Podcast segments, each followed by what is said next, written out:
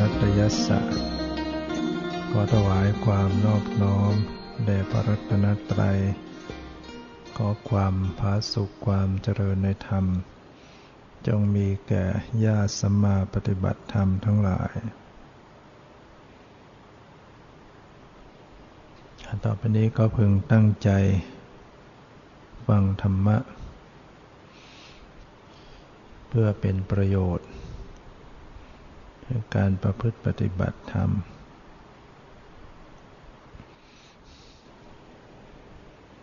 วันนี้จะได้กล่าวถึงการเจริญสติ กับชีวิตการงาน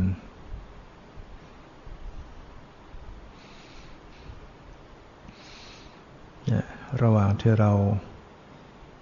ทำงาน เราจะเจริญสติอย่างไร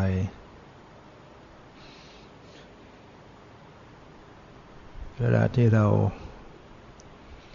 ต้องทำงาน เราจะต้องมีอารมณ์เป็นสมมุติ ใจต้องนึกถึงสมมุติ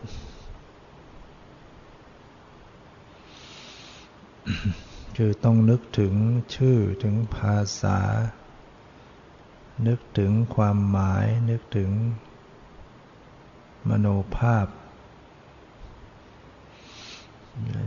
จิตต้องคิดต้องนึกไปในสมมติบัญญัติความเป็นเรื่องเป็นราว ทั้งอดีตบ้างอนาคตบ้าง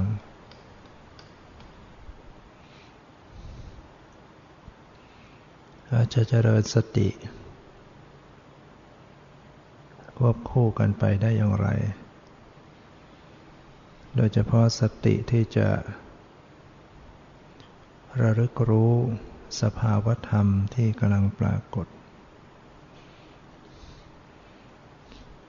เวลาที่เจริญสติที่จะนำเข้าสู่วิปัสสนาเนี่ย สติจะต้องระลึกรู้ตรงต่อ สภาวะ หรือปรมัตธรรมที่กำลังปรากฏ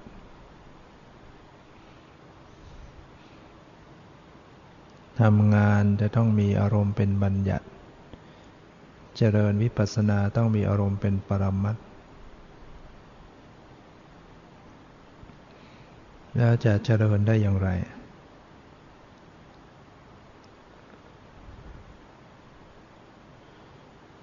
โดยปกติบุคคลที่ไม่ได้ปฏิบัติกรรมฐาน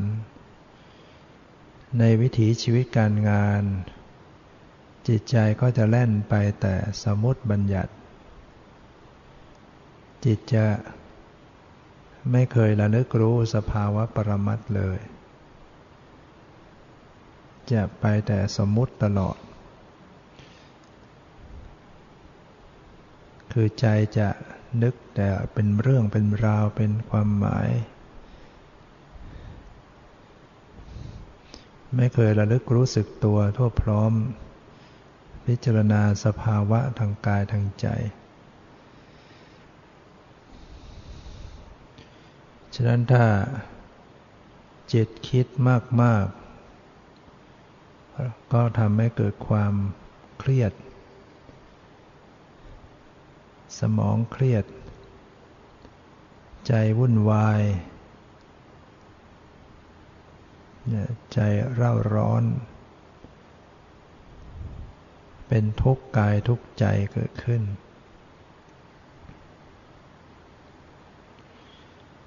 ไปเจอเรื่องราวที่ต้องให้เสียใจ เช่น ต้องพลัดพรากจากบุคคลจากสิ่งของอันเป็นที่รัก ต้องประสบกับสิ่งไม่เป็นที่รักที่พอใจ ปรารถนาสิ่งใดแล้วก็ไม่ได้ดังปรารถนา ก็เกิดความทุกข์ เรื่องราวที่ประสบสะเทือนใจเหล่านั้น ผ่านมาแล้วก็ยังใจก็ยังไปนึกถึงยังไปคิดถึงทำให้เสียอกเสียใจ น้อยอกน้อยใจ กลุ่มอกกลุ่มใจ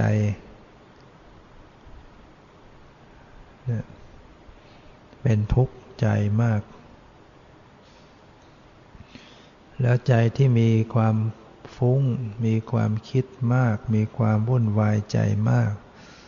สมองเครียดระบบร่างกายก็ปรวนแปรเสียหายไป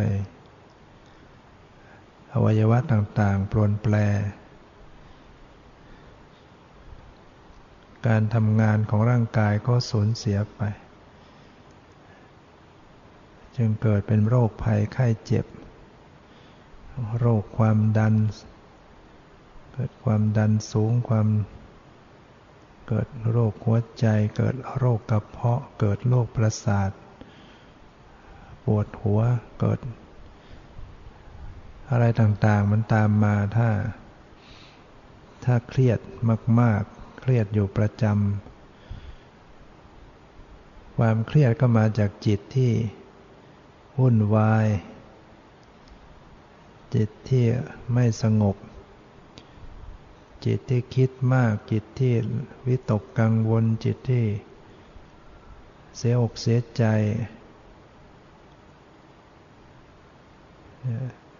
ก็ทำให้ร่างกายเดือดร้อนไปด้วย เนี่ยคนที่ไม่ได้ปฏิบัติกรรมฐานดำเนินชีวิตประจำวัน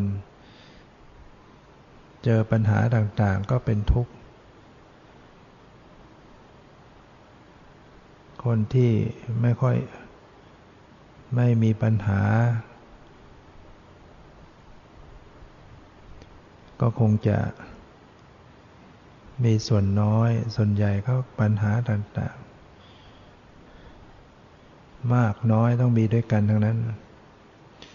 ไม่มีใครเลยที่เกิดมาจะไม่พบกับความผิดหวัง จะไม่พบกับความพลัดพราก จะไม่พบกับความแก่ ความเจ็บป่วย ความตาย พบต้องพบต้องประสบด้วยกันทั้งนั้นฉะนั้นบุคคลที่ไม่ได้สดับไม่ได้ปฏิบัติธรรมเป็น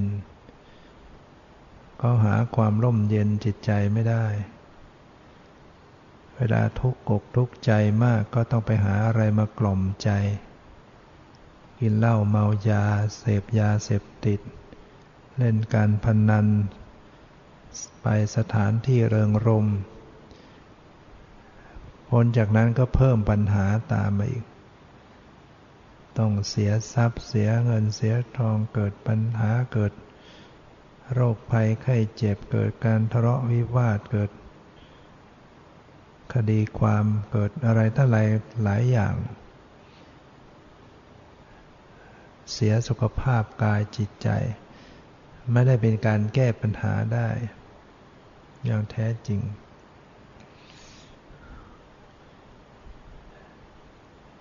แต่คนที่ได้ปฏิบัติธรรมเป็น และสามารถเจริญสติเจริญกรรมฐานควบคู่กันไปในชีวิตประจำวัน ก็จะสามารถบรรเทาคลี่คลาย ความวุ่นวายของจิต ลดละสละวาง ดูแลใจ ใจจะคิดก็รู้เท่าทันจนกระทั่ง สงบระงับ ดับความร้อนใจวุ่นวายใจ มีปัญหาสิ่งใดก็สามารถที่จะแก้ไข ได้จิตใจที่มีสติสมาธิปัญญา ชีวิตก็มีความสุข มีความร่มเย็นเป็นสุขขึ้น ถ้าเราปฏิบัติกรรมฐานเป็น ความร่มเย็นจิตใจก็จะเกิดขึ้น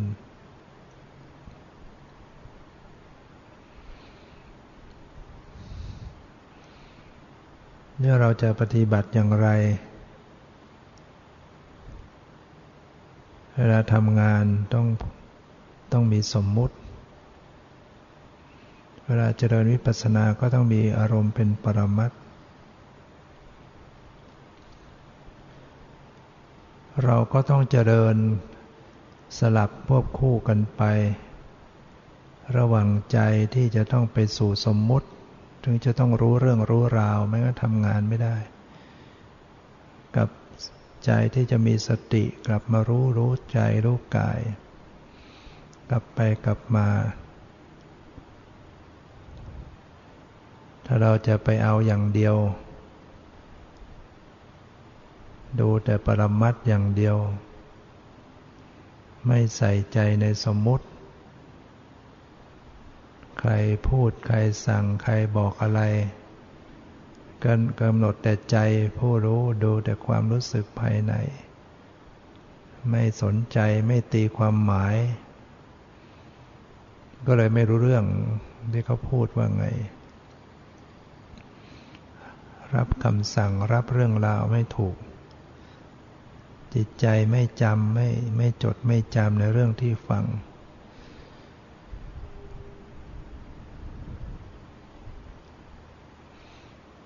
นะถ้าไปทำงาน อยู่กับเครื่องจักร ไม่ตีความหมาย ดูแต่ความรู้สึกภายใน อะไรจะเกิดขึ้น เดี๋ยวก็ต้องเอามือแย่เข้าไปในเครื่องจักรเพราะไม่พิจารณาในสมมุติ อะไรเป็นอะไรเนี่ยต้องรู้ต้องรู้สมมุติ ถึงจะรู้จักแก้ไขหลบเลี่ยง เดิน อยู่บนถนนถ้าไม่ตีความหมาย ก็เดินไปรถชน เจอหลุม เจออะไรที่จะต้องหลบต้องเลี่ยง จะกำหนดแต่ปรมัตมันก็ ตกหลุมขับรถถ้าไม่ตีความหมายไม่รู้ว่าไฟเขียวไฟแดงควรทำอย่างไรมันก็ต้องชนกัน จะมาดูแต่ปรมัตอย่างเดียว อย่างนี้เรียกว่า เอาไปใช้ไม่ถูก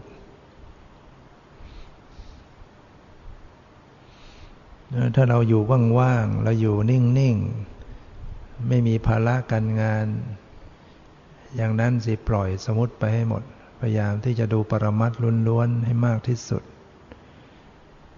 ก็จะเป็นปัจจัยต่อความรู้แจ้งเห็นจริงได้มากขึ้น แต่เมื่อเราออกไปทำงาน เราต้องเกี่ยวข้องกับผู้คนกับการงาน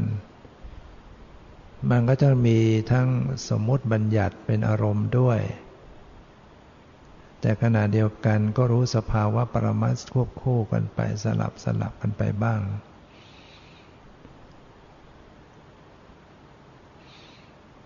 ยาจิตนี่มันไวเนี่ยมันสามารถจะกลับไปกลับมาระหว่าง ปรมัตบัญญัติได้อย่างท่านทั้งหลายกำลังฟังอยู่ขณะนี้ ถ้าจะเป็นผู้ที่มีสติใส่ใจระลึกรู้ในสภาวะที่ร่างกายจิตใจดู ขณะที่ฟังเนี่ยลองระลึกความรู้สึกในกายในใจดูสินั่งอยู่ขณะนี้มีความรู้สึกในกายไหมรู้สึกเย็น รู้สึกตึง รู้สึกร้อน รู้สึกจิตใจ เนี่ยรู้ใจใจรู้สึกเป็นยังไงกายรู้สึกเป็นยังไง มีเย็นมีร้อน มีตึง มีหย่อนมีไว้ มีสบายไม่สบาย จิตใจตรึกนึกได้ยินเสียงได้ยินได้ยินใจรู้ความหมายตรึกนึก รู้สึกต่างๆ เวลาที่ระลึกรู้สภาวะธรรมอยู่ขนาดนี้ฟังก็ยังฟังรู้เรื่องใช่ไหม ยังฟังทำรู้เรื่องรู้ราว ทั้งๆทที่สังเกตสภาวะความรู้สึกในกายในใจ ก็ยังฟังรู้เรื่อง เวลาฟังรู้เรื่องแสดงว่าจิตต้องต้องรู้บัญญัติ ต้องตีความหมายต้องขยายไปสมมุติ เสียงที่ดังไปก็เป็นเพียงเสียงสูงสูงต่ำต่ำคนฟังก็ต้องแปลความหมายแล้ว เสียงที่ดังๆนี่มันหมายความเรียกว่ารู้ภาษาบัญญัติ ถ้าเป็นคนต่างชาติ เขาฟังเขาก็ได้ยินแต่ดัง ๆ สูงๆสูงๆต่ำๆเขาไม่รู้ว่าพูดอะไรความหมายความว่าไง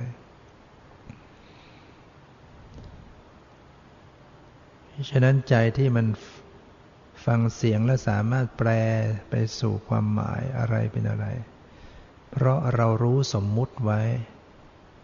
สมมุติภาษาไทยเนี่ยเป็นเป็นสิ่งที่สมมุติเขาไว้อย่างใจทำงานนี่ใจเราฟังเราชำนาญแล้วภาษาไทย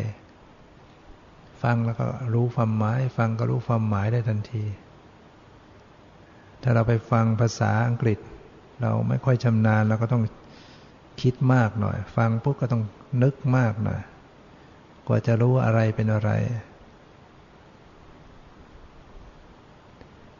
เนี่ยใจต้องตีความหมาย ใจต้องอยู่กับสมมติ ฉะนั้นในขณะฟังธรรมเนี่ยหรือเราไปฟังเขาพูดเขาคุย เขาสั่งการ เราฟังไปด้วยรู้ความหมายด้วยเจริญสติรู้ในกายในใจเราด้วยสลับสลับกันไป แต่อย่าไปเน้นทางใดทางหนึ่งนะ เน้นทางปรมัตอย่างเดียวก็ฟังไม่ออก ไปแต่บัญญัติอย่างเดียวก็ไม่รู้ปรมัตเลย ไม่ได้ปฏิบัติ ในชีวิตชีวิตการงานของเราก็มีเป็นผู้ฟังเป็นผู้พูดเองบ้าง เวลาเราพูดเราก็ต้องนึกถึงภาษา อันเป็นสมมุติ เวลาพูดเนี่ยใจจะต้องปรุงแต่งในภาษา จึงจะร้อยถ้อยคำปฏิติประต่อถ้อยคำให้มันเป็นภาษาเนี่ยถ้าไม่มีสมมุติมันก็พูดไปแบบเลื่อนลอย พูดไม่เป็นภาษา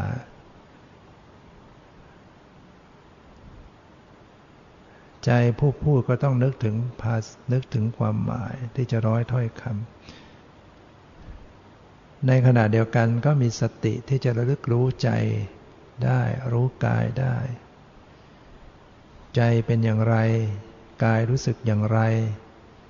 ใจตรึกนึก ใจรู้สึกต่างๆ กายก็รู้สึกต่างๆ แล้วก็ยังพูดไปได้ เวลาพูดก็รู้ความหมายตีความหมาย เป็นภาษา ขณะเดียวกันก็รู้ใจรู้กายสลับกันไปนะเวลาพูดไปเนะี่ยสติก็มารู้ปากที่ไหวๆได้ รู้ตาที่กระพริบรู้ความรู้สึกของกายส่วนต่างๆ มันก็ยังพูดได้ ไม่ใช่มารู้สภาวะแล้วพูดไม่ได้ไม่ใช่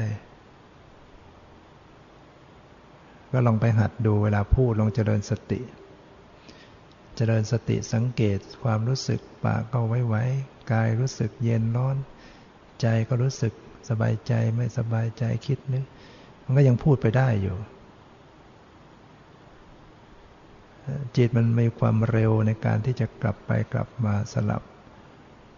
ในการที่จะไปปฏิปต่อสมมุติที่พูดอยู่ภาษาที่พูดอยู่ รู้ใจรู้กายในตัวเองเนี่ยคือการที่เจริญสติในชีวิตการงานได้ ในชีวิตการงานของเราก็มีพูด มีฟัง มีคิดอย่าว่าแต่พูดแต่ฟังแม้ขณะคิดก็เจริญสติได้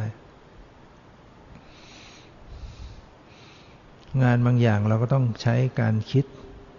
คิดถึงงานนั้นที่จะนึกคิดถึง ว่ามันเป็นยังไงยังไงจะต้องทำอะไรยังไงวิจัยวิจารณ์อยู่แล้วนะ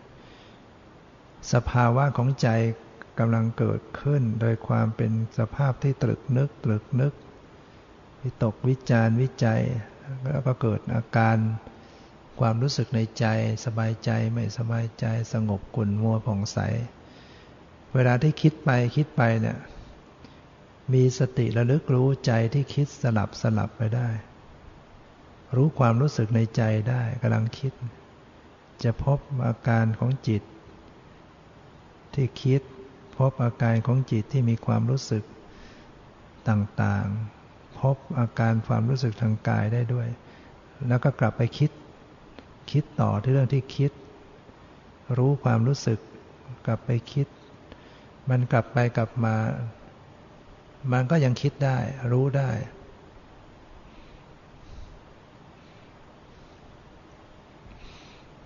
ในชีวิตประจำวันของเราที่เราทำการงานจากงานอยู่ที่บ้านงานที่ไปเดินทางไปทำงาน ก็หนีไม่พ้นที่จะต้องมีการยืน การเดิน การนั่ง การนอน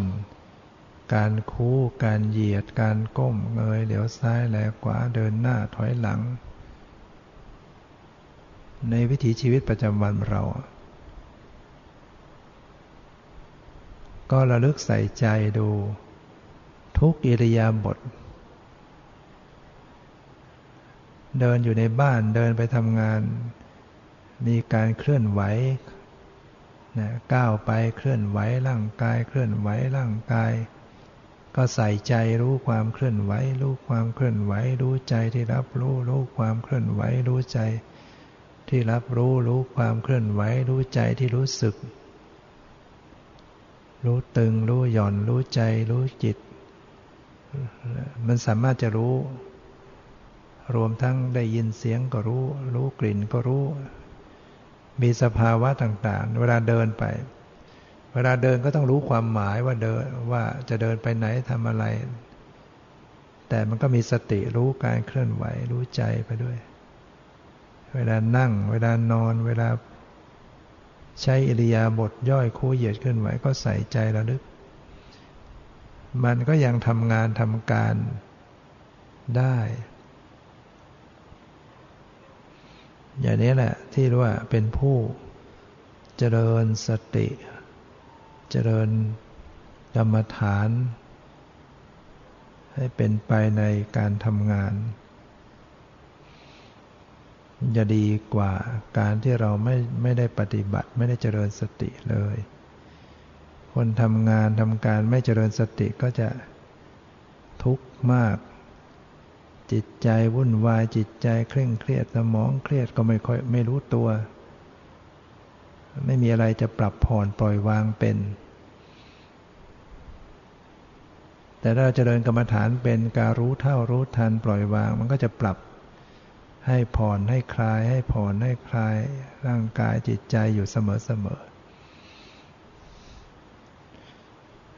นะแล้วก็ได้สะสมเหตุปัจจัยของปัญญารู้แจ้ง และวิมุตติความหลุดพ้นไปทุกวันทุกวัน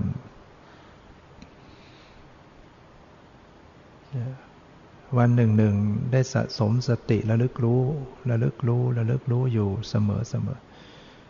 หลายวันหลายเดือนหลายปีเข้ามันก็เก่งขึ้น สะสมเหมือนคนที่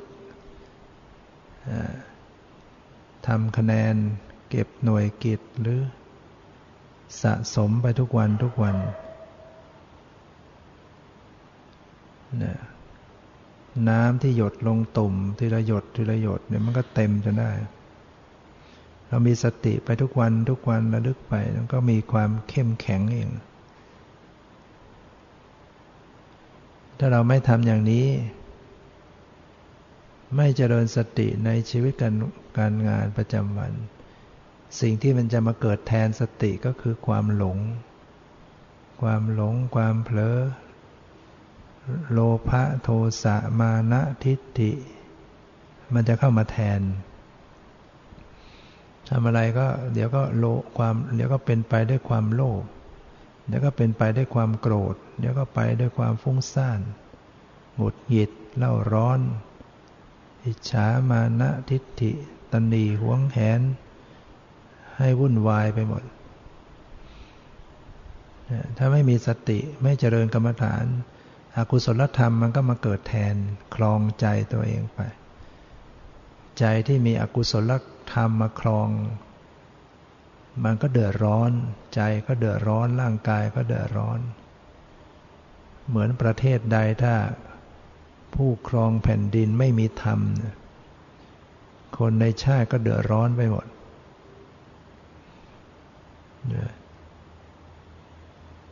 แต่ประเทศใดผู้ครองแผ่นดินมีธรรม ประชาราชก็ร่มเย็นเป็นสุข จิตใจนี่ก็เหมือนกันนะถ้าจิตใจไม่มีธรรม เดือดร้อนไปหมดทั้งใจทั้งกายก็จะสร้างบาปมากขึ้นด้วยวันวันหนึ่งนะมีชีวิตเกิดมาเพื่อสร้างความทุกข์ให้ตัวเองแท้ๆคนที่ไม่มีธรรมเนี่ยมีชีวิตยืนยาวไว้เท่าไหร่ก็ได้ ก็ยิ่งเพิ่มบาปให้ตัวเอง วันหนึ่งหนึ่งนะวันหนึ่งหนึ่งแล้วมีชีวิตอยู่เนี่ยทำความชั่วไปทุกวันทุกวัน มีชีวิตยาวเท่าไหร่ก็ยิ่ง เพิ่มบาปให้ตัวเองมากเท่านั้น แต่คนปฏิบัติธรรมเจริญกรรมฐาน มีชีวิต ยาวเท่าไหร่ก็ได้สะสมคุณงามความดีบารมีไปมากเท่านั้น ทุกวันทุกวันได้สะสมบารมี สะสมสติสติสมาธิปัญญาทุกวันทุกวัน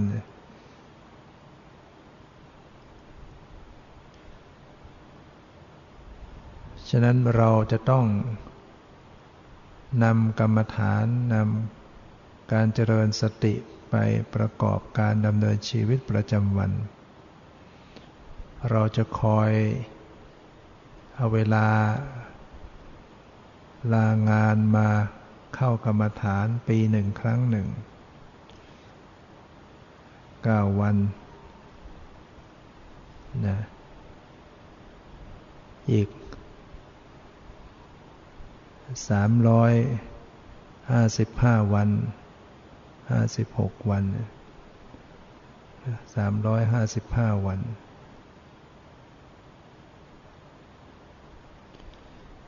ปล่อยไปตามกิเลสสะสมแต่กิเลส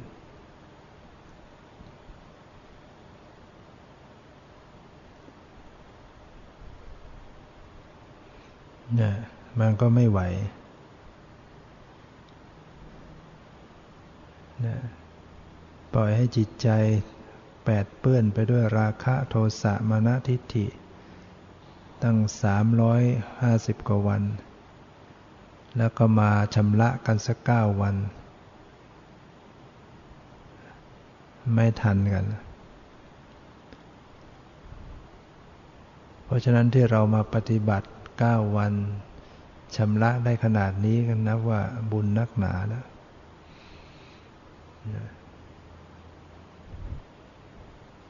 ฉะนั้นชีวิตวิถีชีวิตเราเนี่ย เราต้องคิดพิจารณา ทบทวน ว่าเราจะตั้งเข็มทิศชีวิตเราไปอย่างไร เราจะไม่คิดอะไรไม่เข้าใจปล่อยไปตามเหตุการณ์มันก็ เหมือนเรือที่ไม่มี ทิศทางที่จะไป สเปะสปะ เป็นสวะที่ลอยไปตามน้ำนะเราต้องชีวิตต้องตั้งเข็มทิศ ตั้งจิตให้ถูกต้อง แต่ละวันหนึ่งวันหนึ่งเราจะทำอะไร วันหนึ่งหนึ่งทำอะไรเป็นสาระเป็นแก่นเป็นสาระเป็นประโยชน์บ้าง ทบทวนแต่ละวันละวันเราอาจจะมาทบทวนตอนที่ก่อนจะนอนก็ได้ไหวพระสวดมนต์เจริญภาวนาทบทวนดูสิเราทำความดีอะไรบ้างวันนี้ เพราะว่ารอบวันหนึ่งเราจะต้องมีการอุทิศส่วนกุศลไหว้พระสวดมนต์อุทิศบุญกุศลให้ญาติเนี่ย ก็ต้องนึกถึงบุญก่อนจะอุทิศกุศลให้เขาต้องรู้ว่าเรามีบุญอะไรบ้างวันหนึ่ง ตั้งแต่ตื่นขึ้นมาได้ทำความดีอะไรบ้างเนี่ยได้บำเพ็ญทานก็นึกได้ทำทานอย่างนั้นอย่างนั้น ได้สมาทานรักษาศีลห้าศีลแปดศีลสองร้อยยี่สิบเจ็ดได้ตั้งใจ ประพฤติปฏิบัติกรรมฐานเจริญสติอยู่ ได้นั่งเจริญภาวนาอยู่ วันหนึ่งหนึ่งมากน้อยแค่ไหน ได้ทำความดีอื่น ๆอะไรอีกบ้าง ได้ให้ธรรมะไหม ได้ฟังธรรมะฟังธรรมะก็เออเราก็ได้บุญนึกจะเปิด เสียงนะจากสื่อ ฟังจากเทป ฟังจากซีดี ฟังจากวิทยุ ได้ฟังพระธรรมคำสอนที่พระเจ้าแสดงไว้ก็ได้บุญกุศลเราก็ระลึกขึ้นมาเออวันนี้ได้ฟังธรรมยิ่งเราได้มีโอกาสไปสอนธรรมะให้ธรรมะก็ได้บุญได้กุศลอีก ได้สงเคราะห์ช่วยเหลือใครไหม ได้เอื้อเฟื้อเผื่อแผ่อะไรกับใครหรือไม่ วันหนึ่งวันหนึ่งเราได้ทำความดีอะไรแค่ไหน ได้ปฏิบัติธรรมแค่ไหน พอเรานึกถึงความดีเหล่านี้ได้ แล้วก็อุทิศกุศลไป ให้ญาติที่ร่วงลับไปแล้ว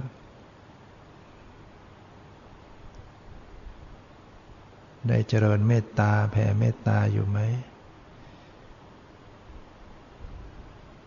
ถ้าเราได้มีการทบทวนเนี่ยเราก็จะ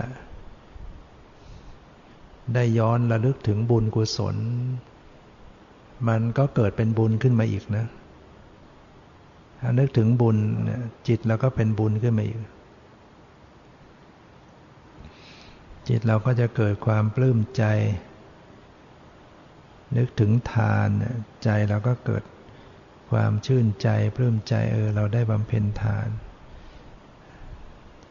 เกิดความชื่นใจสุขใจ เราได้ทำความดีได้ให้ได้เสียสละ ได้พยายามงดเว้นจากบาปกรรมต่าง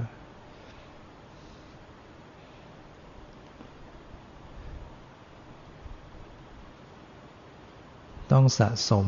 นะสะสมอบรมบ่มบารมีเราไปให้สูงส่ง ถ้าเราไม่ทำอย่างนี้เราก็ไม่เราก็ออกจากทุกข์ไม่ได้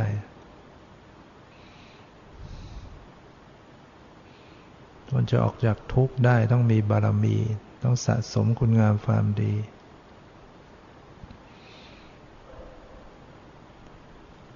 นั้น กุศล สิ่งที่เราต้องบำเพ็ญถ้าย่อๆก็คือทานศีลภาวนา ภาวนาเนี่ยเจริญอยู่ได้ระลึกเสมอไม่ต้องคอยเวลา ไม่ต้องคอยว่า เออ ไปนั่งเรียบร้อยต่อหน้า โต๊ะหมู่บูชาแล้วถึงจะเจริญสติ ให้เจริญสติเลยทันที รู้สึกตัวขึ้นมานึกขึ้นได้ต้องเจริญกรรมฐานก็รู้ตัวใส่ใจระลึกทันที ไม่ต้องไปตั้งท่าอะไรเสียเวลา แม้ร่างกายเราจะอยู่ในท่าไม่เรียบร้อย จะอยู่ระหว่างการก้มอยู่การเอนอยู่การยืนอยู่การใส่ใจระลึกรู้ทันทีขนาดนั้นไม่ต้องคอยเสียเวลา สติมันเป็นเป็นธรรมชาติอยู่ภายใน มันไม่ได้มันไม่ใช่ร่างกาย ร่างกายเราจะอยู่ท่าไหนก็ได้ แต่สติมันระลึกรู้อยู่ภายในได้ฉะนั้นการที่เราได้ฟังธรรม แล้วก็เข้าใจว่าการเจริญกรรมฐานเนี่ย สามารถนำไปเจริญประกอบอยู่กับการดำเนินชีวิตการงานได้เนี่ยเราฟังแล้วเข้าใจไว้ก่อนนะก็ถ้ากับเราได้เปิดประตูต้อนรับ เปิดประตูที่จะได้เป็นผู้มีสติ ถ้าเราไม่เข้าใจคิดว่า เวลาทำการงานไม่ใช่การเจริญสติ เจริญสติต้องนั่งเรียบร้อย นั่งสงบ ต้องมาอยู่วัด ถ้าเป็นอย่างนั้นก็ปิดประตูตายเลย ไม่มีโอกาสมีสติได้ในชีวิตประจำวัน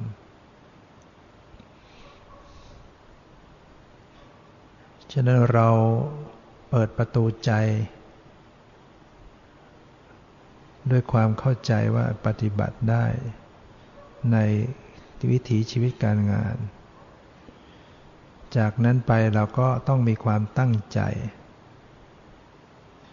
บอกตัวเอง เอาละตั้งแต่นี้ไป เราจะพยายามเจริญสติอยู่ทุกเมื่อ เราจะพยายามเจริญสติอยู่ทุกเมื่อ ทุกขณะทุกเวลา นึกขึ้นมาได้ระลึกรู้เลย พอนึกขึ้นมาได้ก็ระลึกรู้ใส่ใจรู้ตัวรู้กายรู้ใจ วันหนึ่งหนึ่งให้ได้มากได้บ่อยๆใหม่ๆต้องมีความตั้งใจ มีความตั้งใจไว้ว่าเราจะจะพยายามเจริญสติเหมือนเรามาฝึกในในวัดเนี่ยทำไมเรามีสติเดินมีสตินั่งมีสติคู่เหยียดเคลื่อนไหวมีสติเพราะเรามีความตั้งใจจะทำเรามาเนี่ยเรามาอยู่เราก็ตั้งใจว่าเราจะพยายามเจริญสติ มันก็เกิดสติคอยรู้คอยดู แต่ถ้าเราไปอยู่บ้าน เราไม่ตั้งใจจะทำมันก็ไม่มีสติ เราต้องไปตั้งใจพยายามที่จะพยายามทำพยายามเจริญสติ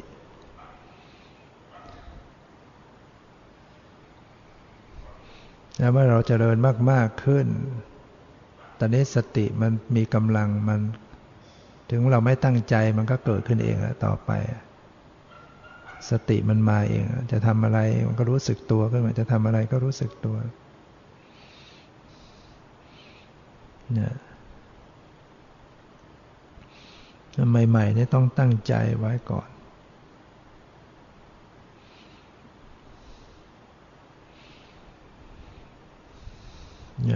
หัดระลึกรู้สึกตัวทั่วพร้อมทันทีทันใด ใส่ใจระลึกมาที่ร่างกาย มันก็เจอสภาวะ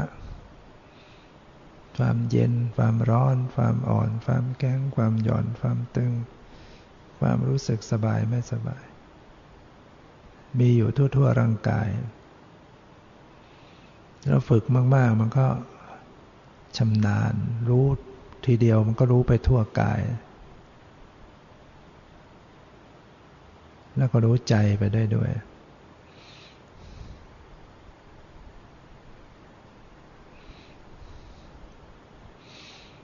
ฉะนั้นให้เราทำความเข้าใจ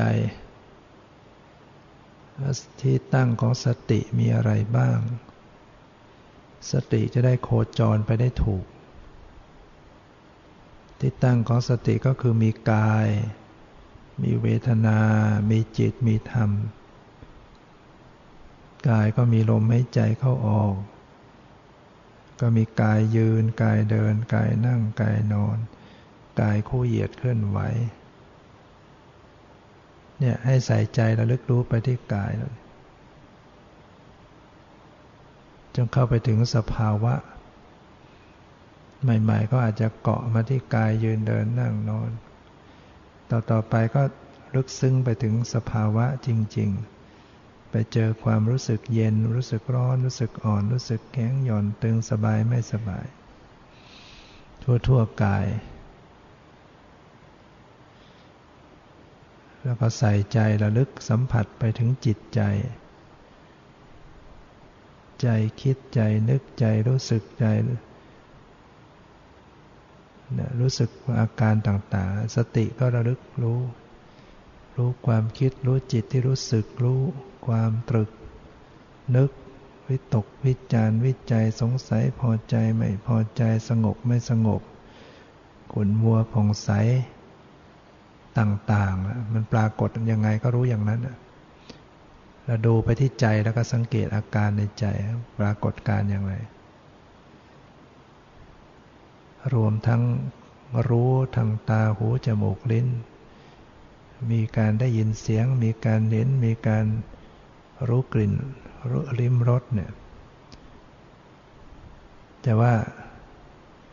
รู้ให้ตรงต่อสภาวะลักษณะ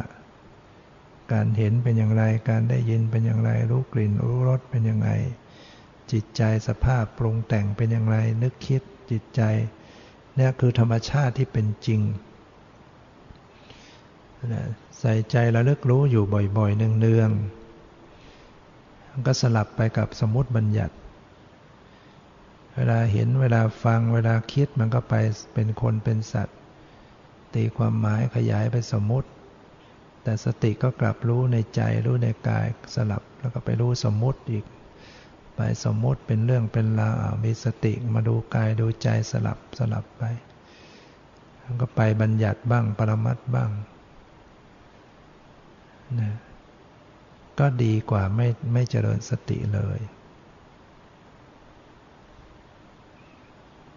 เราฝึกเจริญสติบ่อยๆ เข้ามันก็จะเก่ง ใหม่ๆ ก็หาสภาวะไม่ค่อยเจอ ฝึกมากๆไปมันก็มันรู้สภาวะได้ง่าย ไม่ต้องไปเพ่ง ไม่ต้องไปค้นหา มันก็รู้สึกเจอสภาวะต่างๆ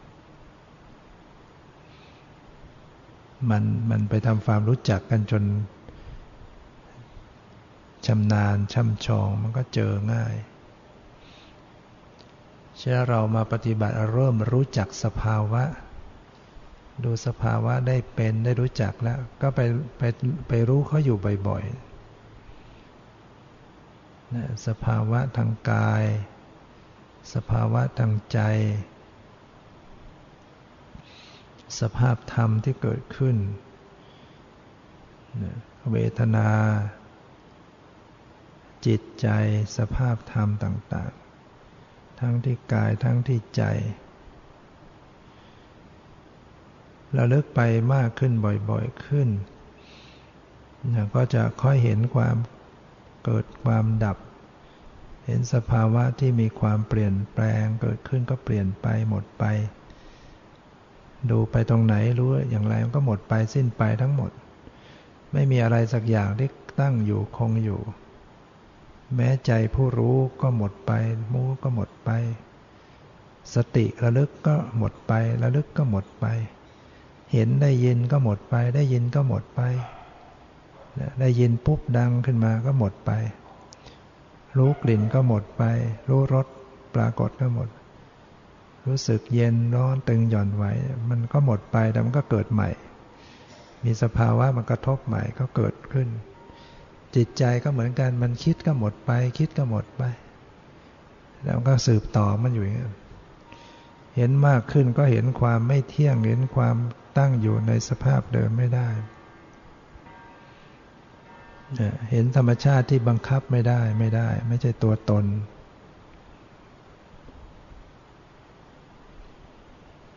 นี่แหละก็เป็นทาง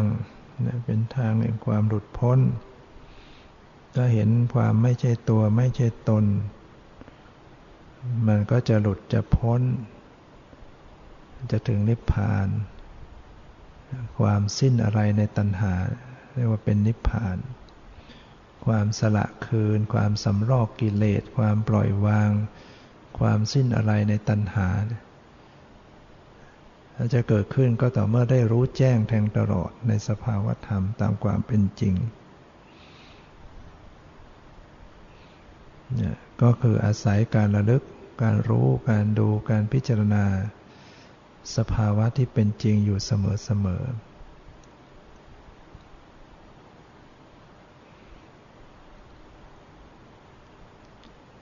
คอยสะสมเหตุปัจจัยสนับสนุนด้วย บางทีเราก็ต้องมีธรรมะข้ออื่นๆมาช่วยพยุงใจกล่าวกล่าวกล่อมกล่อมกล่าวจิตใจเราด้วยบางทีไปเจออารมณ์รุนอะไรแรงๆจิตใจมันหยาบกิเลสหยาบโลภโกรธหลง ตั้งสติไม่อยู่ก็ต้องใช้ ธรรมะอื่นๆมากำลาบไปก่อน การพิจารณาถึงกฎแห่งกรรมบ้างคิดเออเป็นการใช้นี่กรรม การพิจารณาแผ่เมตตาบ้าง การคิดไปในทางแก้ไข ให้เป็นปัจจัยต่อการละสละ อย่าไปคิดเสริมให้กิเลสมันเกิดขึ้น เราคิดแต่เรื่องสวยๆงามๆเรื่องอย่างพิษมันก็เสริมกิเลส ไปราคะ คิดแต่ว่าคนนั้นทำไม่ดีอย่างนั้นคนนี้ทำกับเราอย่างนั้นอย่างนี้ คิดอย่างนั้นมันก็มีแต่โกรธ มีแต่เกลียด มีแต่โทสะ มีแต่คับแค้นใจจะเราคิดใหม่เออ ชีวิตเราก็แค่นั้นให้อภัยกันเขาก็มีกิเลสเราก็มีกิเลสเราก็เกิดมาเดี๋ยวก็แก่เดี๋ยวก็เจ็บเดี๋ยวก็ตายอย่างเนี้ย จิตใจมันก็รู้จักให้อภัยสละ เราเห็นเขาไม่ดี แล้วก็มาดูตัวเราเราดีจริงหรือเปล่า ดูไปแล้วเราก็ยังมีอะไรที่ไม่ดีอยู่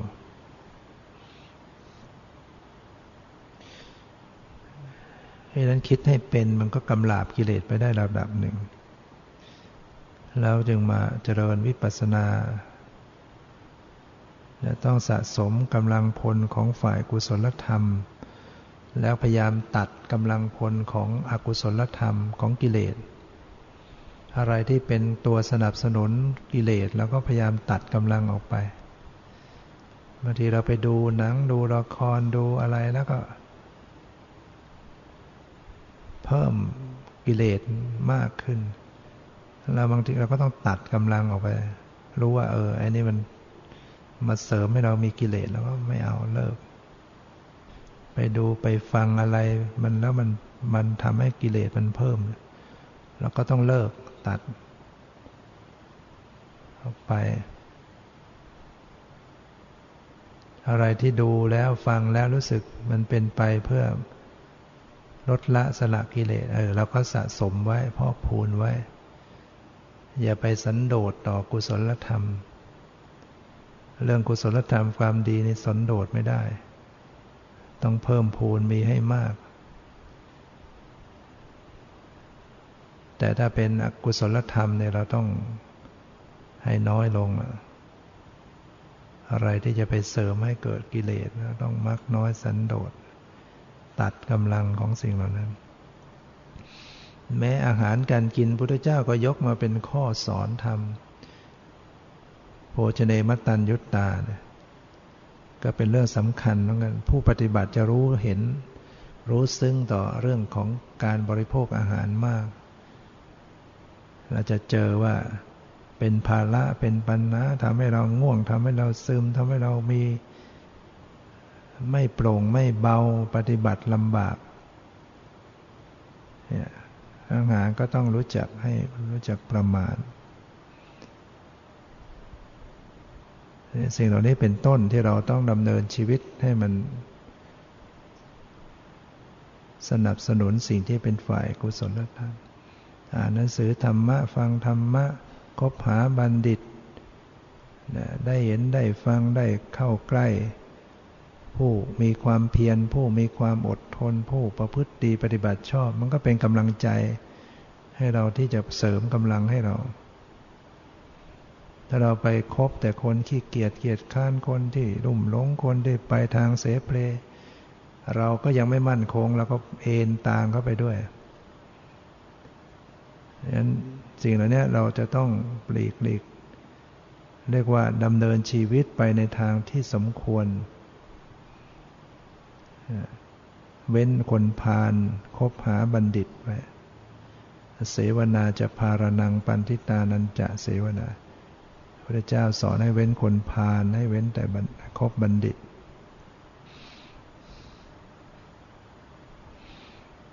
วันนี้ก็พอสมควรเก็บเวลา ขอยุติไว้แต่เพียงเท่านี้ขอความสุขความเจริญในธรรมจงมีแก่ทุกท่านเถิด